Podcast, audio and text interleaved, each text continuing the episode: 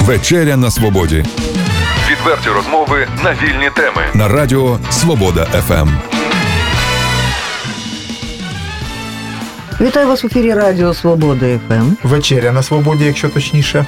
Вечеряємо з лютими украми сьогодні. Ми Так, от люті укри, е, це у нас Сергій Архипчук. Е, Власне, це ініціатор Проекту. цього руху, проекту. режисер, Олена Гетьманець, поетеса, поетеса, волонтер.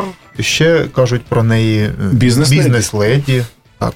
І Вік Коврей, культуррегер. культуртрегер. Себе Культуртрегер. Боже А, правий. Е, Пане Віку, Так. а, це е, власне що то воно таке за назва? Культуртрегер. Це що воно таке? Ну, це менеджер культури, умовно кажучи, той, а який щоб займається... нормально не назватися, менеджер з культури, навіщо ці якісь чудернацькі слова? а менеджер не чудернацький Не хіба? чудернацький. Такий термін, так. А культуролог? Ні?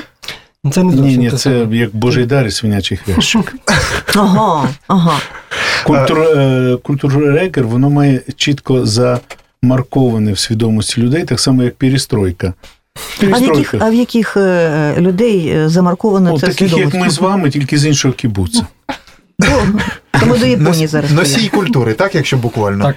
Е, Трегер. е, Той, що просуває культуру, рухає її, е, активно поводиться на царині. Тобто це, власне, те, чим займаються люті укри, так? Ну, не, не тільки, не лише. А розкажіть про, про те, що таке люті укри. І чому вони в Чернігові? Е, В Чернігові, тому що тут вже в п'ятий рік поспіль е, діють, ініціюють е, волонтерські безоплатні курси української мови, і так як багато, багато чого у нас народилося після мовного майдану, потім був інший майдан, то тема мови досі лишається таким ласим шматком в руках політиканів. Е, але незалежно від діячів тих чи інших партій, угрупувань, е, ця тема е, залишається одною з тем ідентифікації, темою війни, а не миру, темою руского міра, який сприймається всіма як російською війною, бо в слові мир вони вкладають зовсім інше значення. І тому, що для багатьох Донбас, Луганськ, де ми дуже часто буваємо, залишаються вони і ми. А для нас е, ця територія не залишається вони і ми. Для нас так само Чернігів е, актуальний і потрібний украм лютим, як і е, Ужгород, Берегово, Хуст, е, Мукачів, Чернівці, е, там, Кам'янець-Подільський, Рівне. Тобто проблеми в тій чи іншій е, кондиції залишаються спільними для України і економічні, і е, проблеми освіти, і проблеми е, мистецькі. Вони залишаються цільними. І від того, що на Донбасі е, дуже дорогий, занадто дорогий сусід е, е, спричинився до окупації, до збурення ситуації, говорить про те, що він не самотній, що такі самі е, непосидючі меткі румуни, а може за ними молдавани підуть, або е, безпардонні проституційні е, угорці, які паразитують на якихось найнижчих е, нюансах теперішнього сусідського життя України і Угорщини. І цей проект, хоча я зараз порушую струни, може більше політично, історично, соціальні, він все-таки освітньо, духовно, культурно, мистецький. Ми залучаємо найцікавіші, найяскравіші сили, особистості, постаті е, нової української культури не для масового спілкування, а ось такого точкового, близького, інтимного, з локальною невеличкою аудиторією.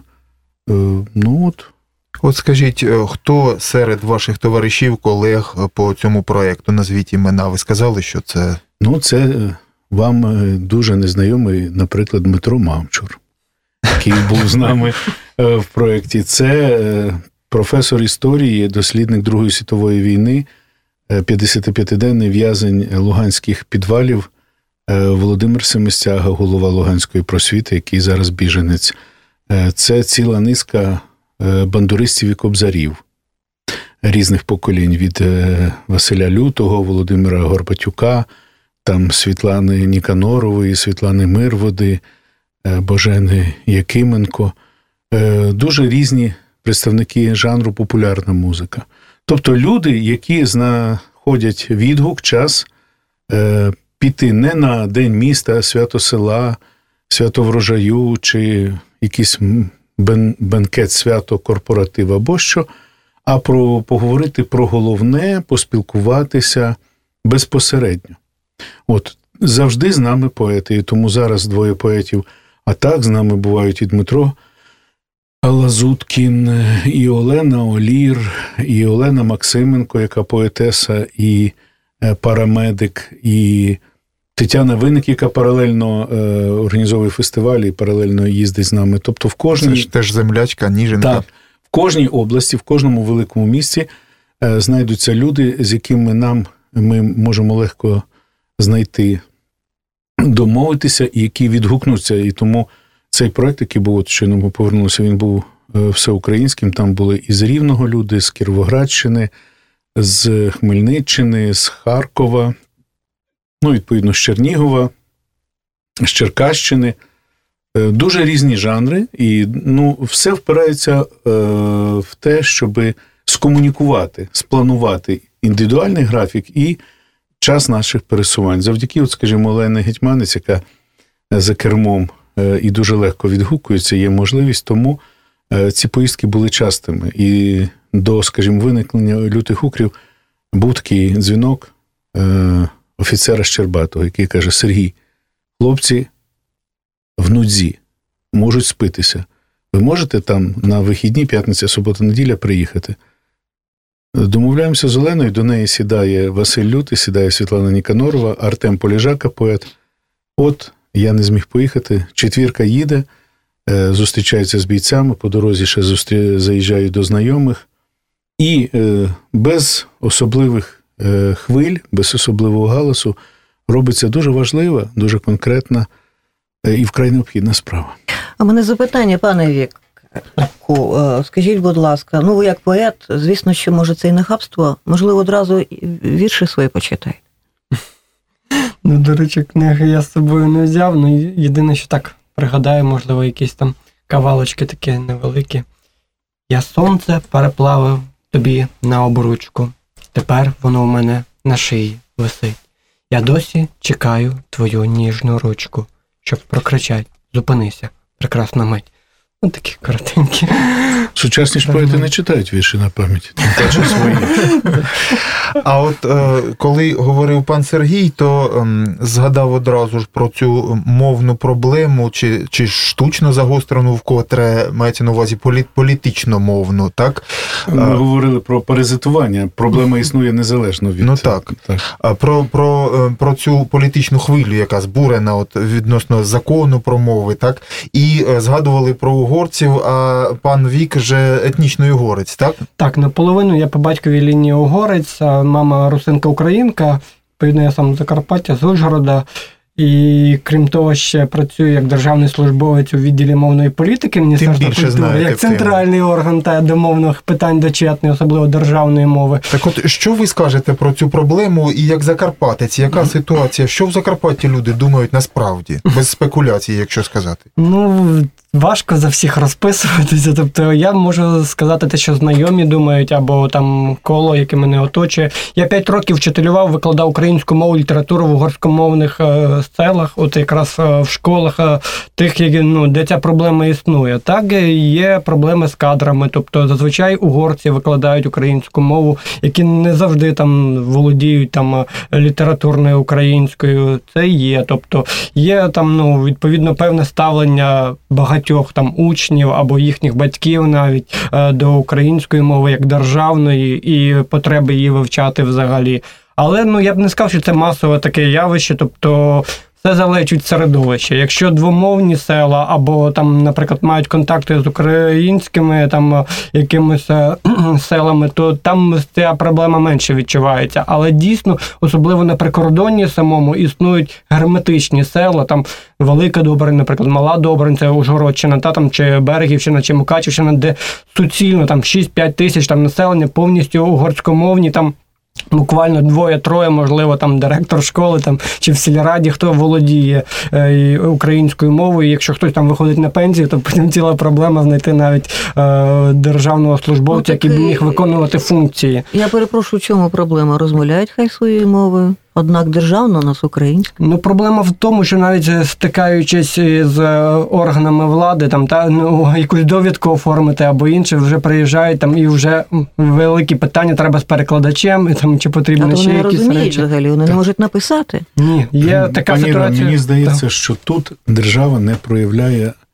Е, так нам Донбасу замало. Нам ще. Виходить так, що уявити, що кожен власник чи водій за кермом автобуса або маршрутки їздить за своїми правилами, які він собі е, не довчив, придумав або йому заманулося.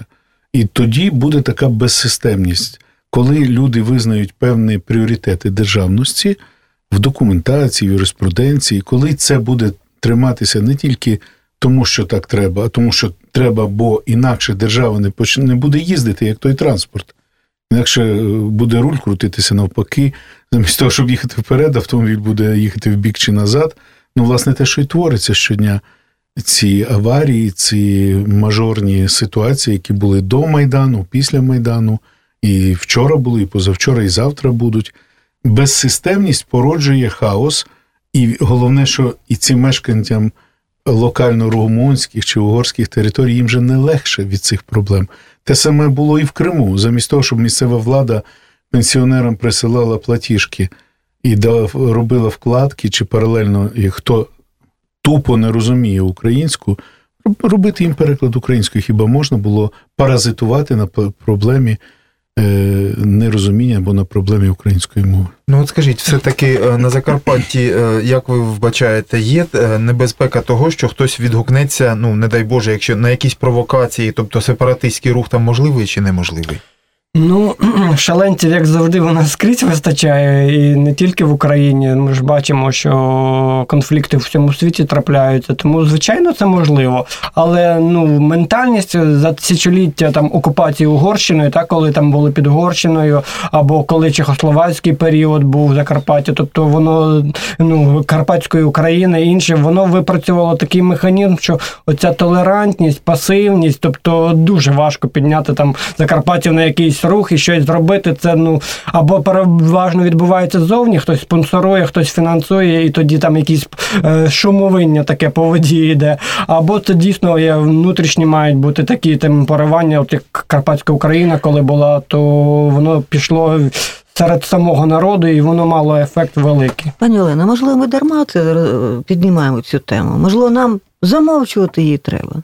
Чому її треба замовчувати? Ми ну, вже начебто, домовчалися. Ми колись. начебто рекламуємо, так говоримо, ага, у нас ще й тут проблеми, і тут проблеми. Думаю, ми не рекламуємо. Ми насправді звертаємо уваги, тому що е, якщо не звертати довго уваги на больові точки, вони стають критичними. Тобто, це та ситуація, з якою ще можна працювати, можна її е, повільно виводити в нормальне русло.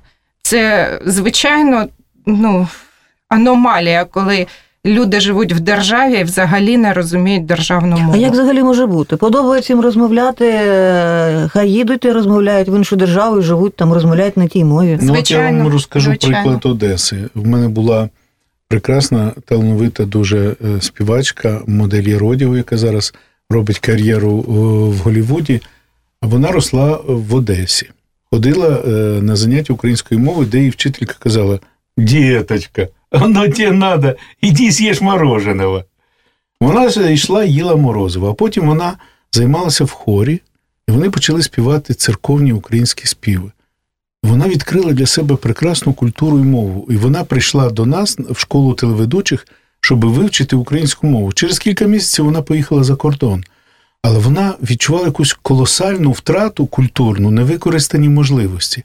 І от уявіть собі, що е, така одеситка, зачем тобі український іді сєш мороженого, сидить в Чернівцях, сидить десь в Стороженці чи в Берегові.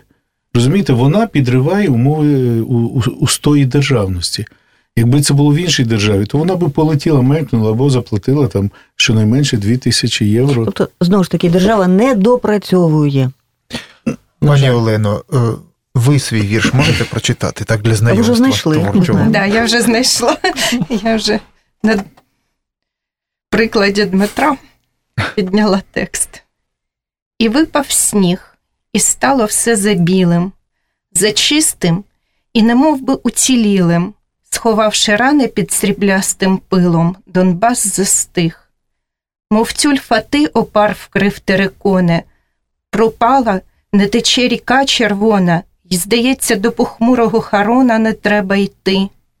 Крихке, скляне, холодне безгуміння, твердінь небес, запаморочно синя, того, хто кине в тишу цю каміння, світ прокляне. От тоді про Донбас і скажіть, ви ж нещодавно повернулися, так, вкотре? Ну так. Олена була не один раз, зараз вона трохи хворіла, але в неї є дуже яскраві цікаві Що це були за поїздки, де ви побували, з ким спілкувалися? Досить багато різних поїздок. Є така.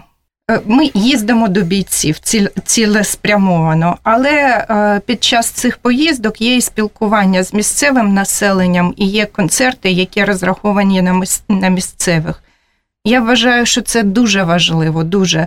Тому що е, це люди, які живуть в постійному стресі, вони живуть в постійному інформаційному вакуумі від України, як це не дико звучить, але там немає наших каналів дуже часто, коли ми кажемо про е, ті населені пункти, які е, стоять на лінії розмежування. Так?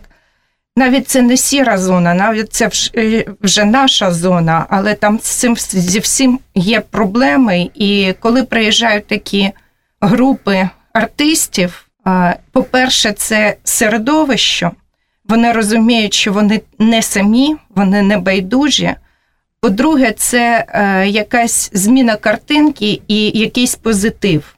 Є люди, які не можуть переключитися, і е, з ними дуже важко спілкуватися, дуже, тому що е, вони кажуть, ви приїхали співати, а в нас тут обстріли були цієї ночі.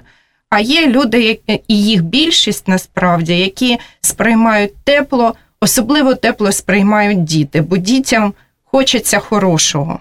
Вони, е, в них час такий, коли вони всім, що бачать, напитуються, і дуже важливо, щоб цей позитив був. А є зміни? От е, взагалі, ви е, минулого року їздили на Скіф, до цього року. От що з людьми робиться? От В мене є ще ближче спостереження, тому що мій брат з сім'єю живе в Покровську.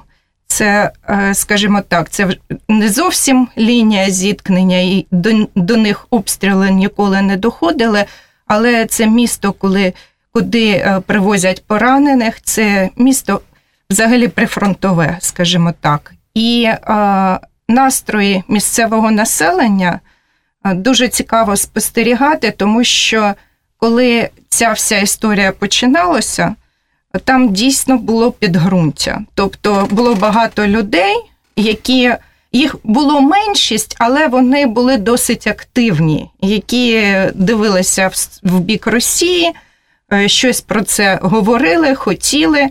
Але насправді на сьогоднішній день, е, по-перше, всі втомилися, дуже втомилися.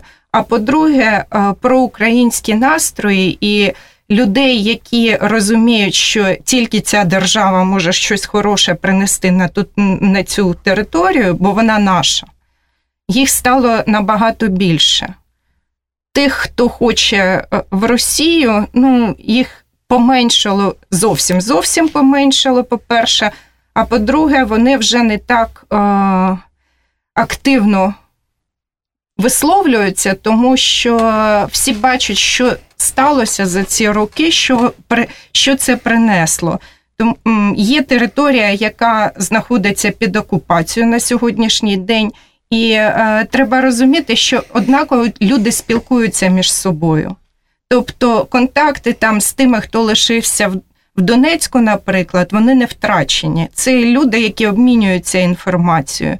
І дуже важливо, що українська частина, яка залишається під контролем України, все-таки живе на сьогоднішній день краще, і важливо, щоб ми жили ще краще, скажімо так.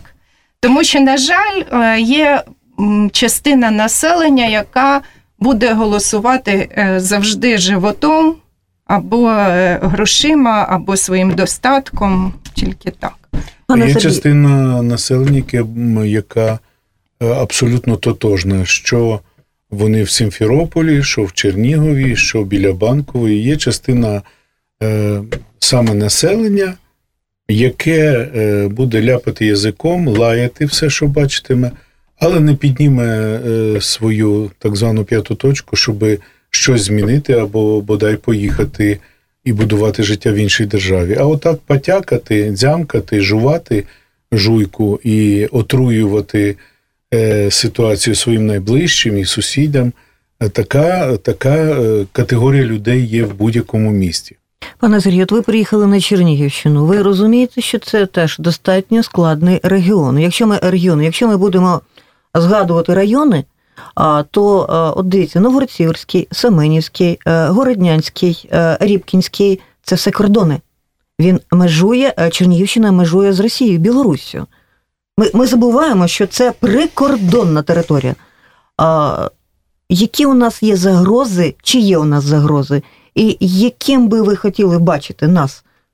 Ну, мене заспокоює те, що вторік ми були у е, Сумщині в прикордонних районах.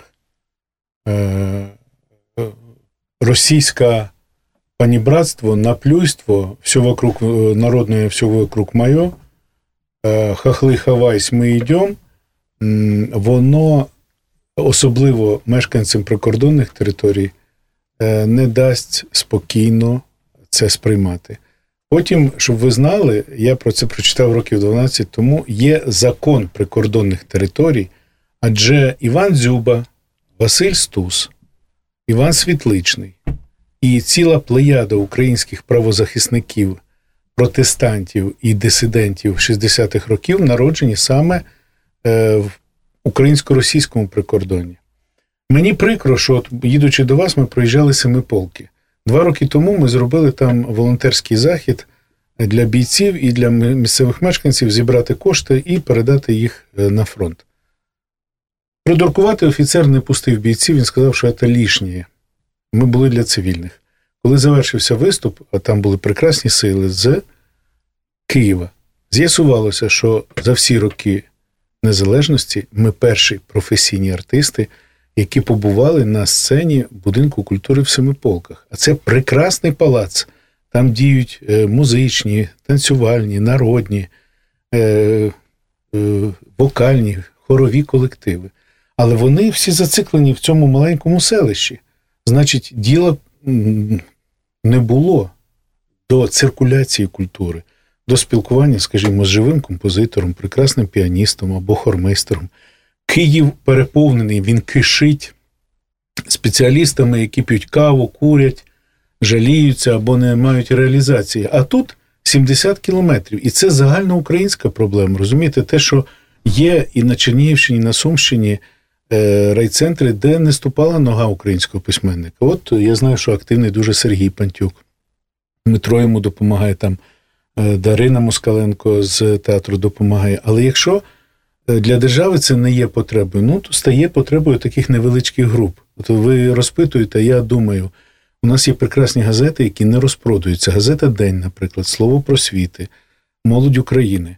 Якби держава лишень трішечки зрушилася, пішла від своїх вузькофінансових чи угрупувально корпоративних інтересів і налагодила постачання цих газет у ті райони прикордонні, чи Чернігівські, Сумські чи чи Луганські. Закарпатські. Так, Закарпатські, там же газет немає. Люди не бачать, що Українська газета існує. Так само, чому ще одна з причин, мій висновок Луганщини і Донбасу, вони не бачили реального українського захисника вітчизни. Там не стояли наші війська. Вони не бачили більше одного, двох, трьох. І коли вони зараз побачили, вони не знали, як їх сприймати. Розумієте? Тому і дуже легко прищепити там карателі, завоювателі. Вони не бачили, тому що е, основна маса військ була е, нагромаджена зовсім іншій частині України. Тож ми говоримо про суцільну цілеспрямовану провокацію, яка і призвела безсистемність, безсистемність і бездумність. Але е, не все так. От зараз ми помітили міста, особливо в сонячну погоду, щищають себе бруд е, війни, е, налагоджуються дороги, відбудовуються будинки поруч із. Державними структурами працюють міжнародні волонтери, молоді люди з Чехії, Німеччини, і з тої ж Угорщини є люди з Італії, які відбудовують будинки. Мені працівник е, департаменту молоді і спорту розповів про унікальний проєкт на Донеччині. Держава дає навчання будь-якому е, бізнесмену, який хоче організувати свій бізнес за кордоном, і виділяє на 5 років 250 тисяч гривень. Якщо ти організував бізнес і він працює весь цей час, ти маєш право не повертати. Якщо бізнес не, ти не організував, ти маєш повернути. Дрібничка, але приємно. Якби в кожній області були такі ініціативи, напевне ж, цей середній бізнес е, розвивався, і ці нові люди, молоді люди, ініціативні би мали, мали поле для е, розвитку. А що нам заважає? От сьогодні розвивати цей середній та малий бізнес. Е, щоб газета слово просвіти приходило у Семипалки. Що? Чи хто? Система має працювати. Має працювати система. Коли ж вона запрацює? Ну, от ми працюємо ось таким чином. Е, кожен з цих людей, що тут перед вами, вони мають свої сім'ї, свої роботи. Але от їх можна легко підпалити, і вони е, виріжуть себе із бюджету професії, сім'ї, індивідуального часу і будуть робити. Їм це потрібно кревно. Тому, скажімо, люті укри, коли ми називаємося, люди, так як той е, внутрішньо, у них як у того, знаєте, дикого звіра або в собаки вівчарки настобучуються вуха. Знаєте, як, е, що таке? Але потім, коли вони бачать оцих людей, чують ці теми, такі ж теми, як от, е, які ви порушуєте, Олексій і Ірина, вони розуміють, що таке, що це за люті укри, а ще коли вони чують аналіз історичний е, семистяги. Вони підходили вони кажуть, дякую, що ви нам сказали правду. Скільки ми розмовляємо, ми не чули, щоб так називали речі своїми іменами. Тому що він не загортає в папірчик, є такий вислів. Він не хвалить одних і ганить інші. Він дивиться в корінь проблеми і розмовляє з людьми так, як би батько розмовляв своїми дітьми. Про головне і про найважливіше. Як необхідно виховувати дітей на сьогоднішній день? Адже е, наше майбутнє це е, молодь. От щоб у нас не виникало мовних питань взагалі, ну слухайте, ну де вони взагалі виникають, окрім України? Мені здається, що е, ну, ну скільки можна про мову говорити? 26 років незалежності все про мову. Ну, насправді ми не єдині, не унікальні в цьому плані. Про мову говорять і білоруси, і ірландці, тобто скрізь, де була імперія і де була окупована територія свого часу, ці проблеми виникають. Інша річ, що це треба вже нарешті вирішувати. Ну тобто заговорювати можна дуже довго, а потрібні ну, якісь певні кроки, і бажано, щоб вони були е, законодавчими, щоб це було комплексно. І от е, ну я розумію, що ми на державу всі нарікаємо, і те, що можемо, те робимо. Але і держава старається, це велика махіна бюрократична. Певні кроки вже робляться в цьому напрямку. Так само цей закон про освіту прийнятий. Є законопроекти, які ми напрацьовували Міністерство культури разом з координаційною координаційною радою, там е, депутати подали про державну мову. Там всі ці питання вирішуються елементарно. Тепер треба доброволю депутатів, які б це прийняли, і вже нарешті, щоб ми могли її реалізовувати цю програму. Тобто кроки є, їх треба просто робити. Ви в сім'ї розмовляєте якою мовою вдома? Я то та людина, яка у побуді розмовляє російською. Мабуть, єдина тут.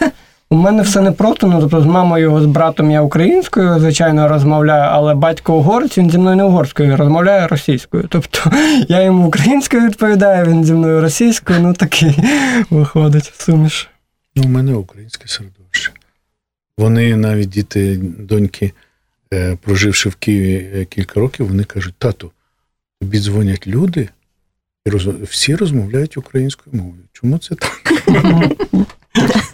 Тобто, на прикладі наших гостей якраз видно, що це все, ну от воно воно ж це жива проблема, це не якась от чужа для них, а вони вони і через своє власне життя це пропускають. Так, ну от поїдьте в село Чернігівської області, будь-яке. Там всі старенькі бабусі будуть розмовляти з вами з діалектом, однак українською мовою.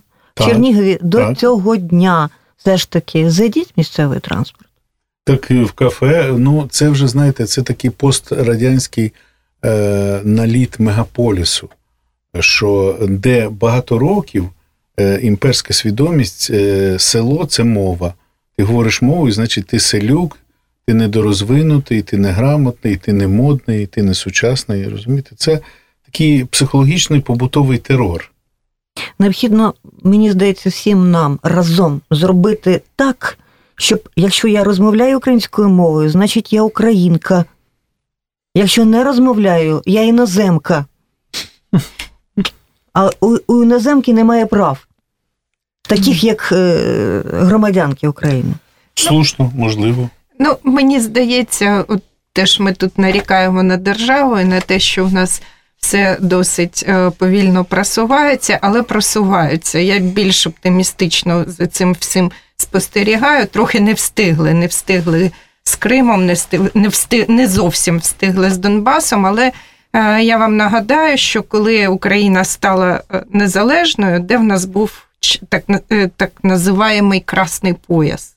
Тобто, як йшло голосування, вся центральна Україна голосувала за комуні... за комуністів ніякого там ні, ніякої свідомості там близько не було. Соціалісти, а потім батьківщина, якщо ви говорите про Чернігівську область. Чернігівська область можливо, але е, дуже було цікаво спостерігати, як цей червоний пояс він просувався, просувався, просувався на схід. Тобто е, я з Кіровограду, з Кіровоградщини.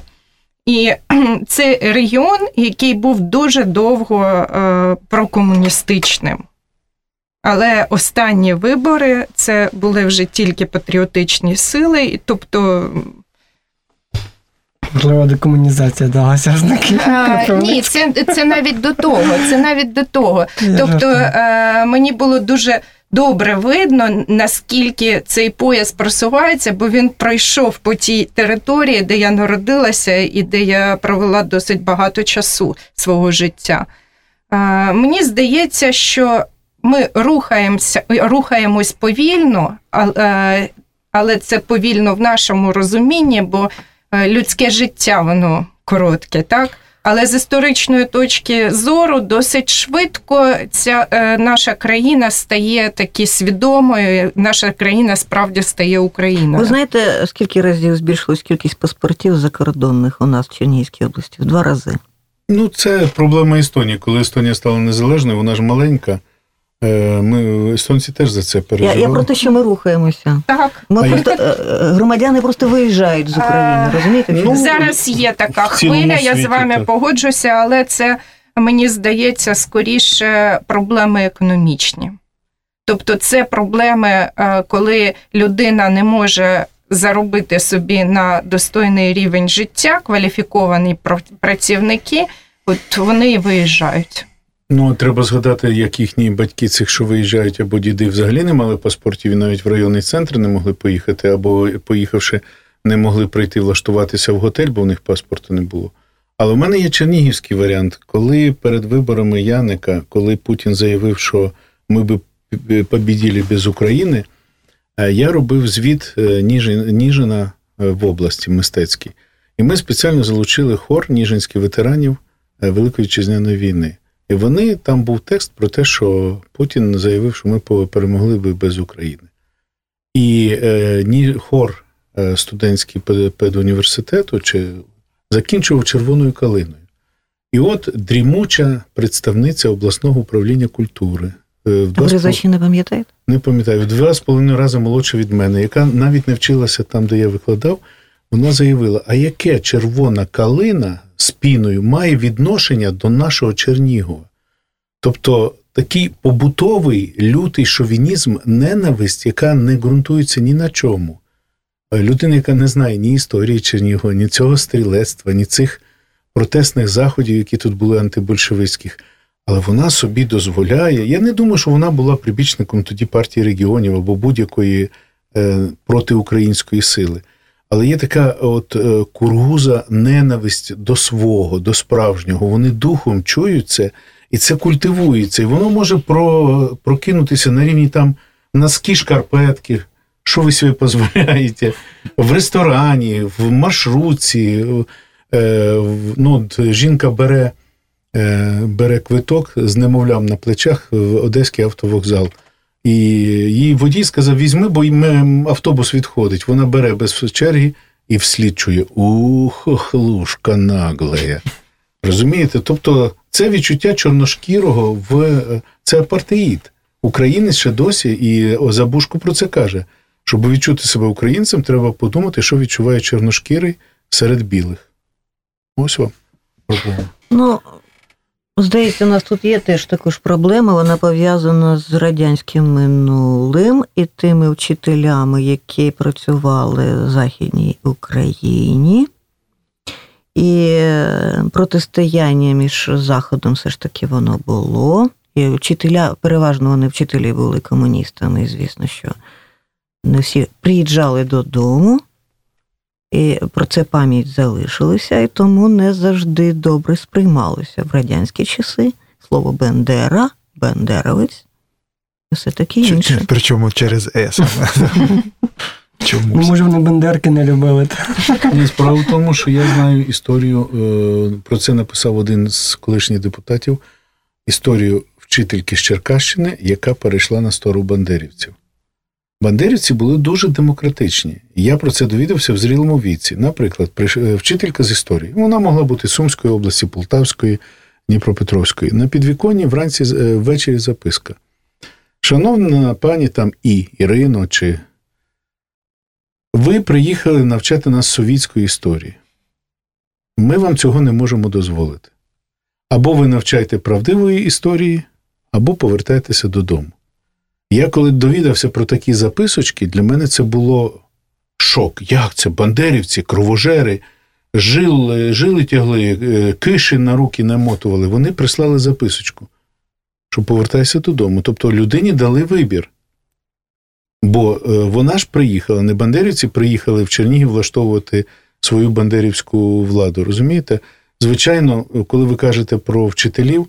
Адже і в Першу світову війну українці стріляли в українців по різні боки фронту. І зараз ми стріляємо у своїх рідних братів, в яких запаморочення, е, а може більше, ніж запаморочення, а може це звичайний заробіток. До нас сидять переважно на концертах, якщо цивільні, це сидять жінки, бабусі, а їхні чоловіки воюють проти нас. І тим не менше, ми вже про це питали, щоб на завершення це, це було як якась така крапка хороша, позитивна. Ми сподіваємося, е, що змінюється, ваші свіжі враження. І е, як митців, і як е, громадських активістів, волонтерів, і як людей. За от, от більше трьох років тривають бойові дії. Ви ви були на Донбасі, ви спілкувалися, ви дивитеся в очі людей. Що міняється? Інтуїтивне відчуття, раціональні е, міркування ваші. Коли завершиться війна? Е, раціональні відчуття е, всі розуміють, що неминучість завершення наближається. Ніхто не може сказати конкретно.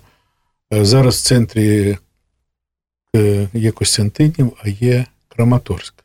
Коли ми запитали у жінки, як проїхати на Торецьк, всі були готові, що зараз буде лайка, мат, або наш, нас пошлють в інший бік. Жінка прекрасною, відбірною українською мовою пояснила, як виїхати на Турецьке. Всі випали там в автобусі, а потім нам пояснили, що Краматорськ все-таки українське місто, а от Костянтинів більше російське. Ну, це теж така, знаєте, така загальна, загальне пояснення. відчувається внутрішньо, що навіть влада розуміє, далі стрибати, далі гратися е, не буде сил. Наближатимуться вибори, наближатимуться міжнародні штуки, підростають нові покоління. Розумієте? Е, неминучість завершення існує. Так, цілком погоджуюся. От навіть по Києву, так якщо прослідкувати, який він був там 5-10 років тому і зараз, ну і двомовності переходить в бік україномовності, ну це тішить. Я можу сказати, що в мене враження за ці роки, що на сьогоднішній день держави і в армії, і на тих територіях набагато більше, на щастя, порядку більше, тому що старт, ми пам'ятаємо, це трималося все на волонтерах, на тих, хто сам брав у руки зброю і йшов захищати нашу територію. На сьогоднішній день можна казати, що армія упорядкована. Так, є проблеми, звичайно, але це вже зовсім про інше. Ну, зовсім про інше. І я теж думаю, що війна скоро скінчиться. Є таке відчуття.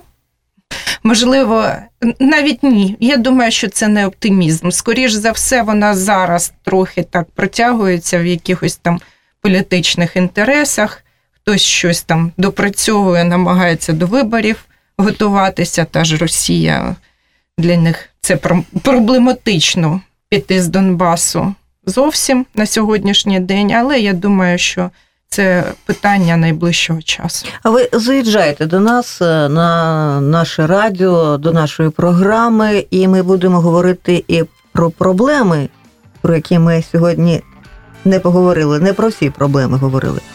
І будемо спілкуватися з лютими украми. А хто ж як не ви про проблеми то розмовляти? У нас е, у програмі Вечеря на свободі були люті укри. Сергій Архипчук, Олена Гетьманець, Вік Коврей. Дякуємо вам за Дякуємо. До побачення. Відверті розмови на вільні теми у програмі Вечеря на свободі. Речі на тиждень у понеділок, середу і п'ятницю о 18.00 на радіо Свобода ФМ.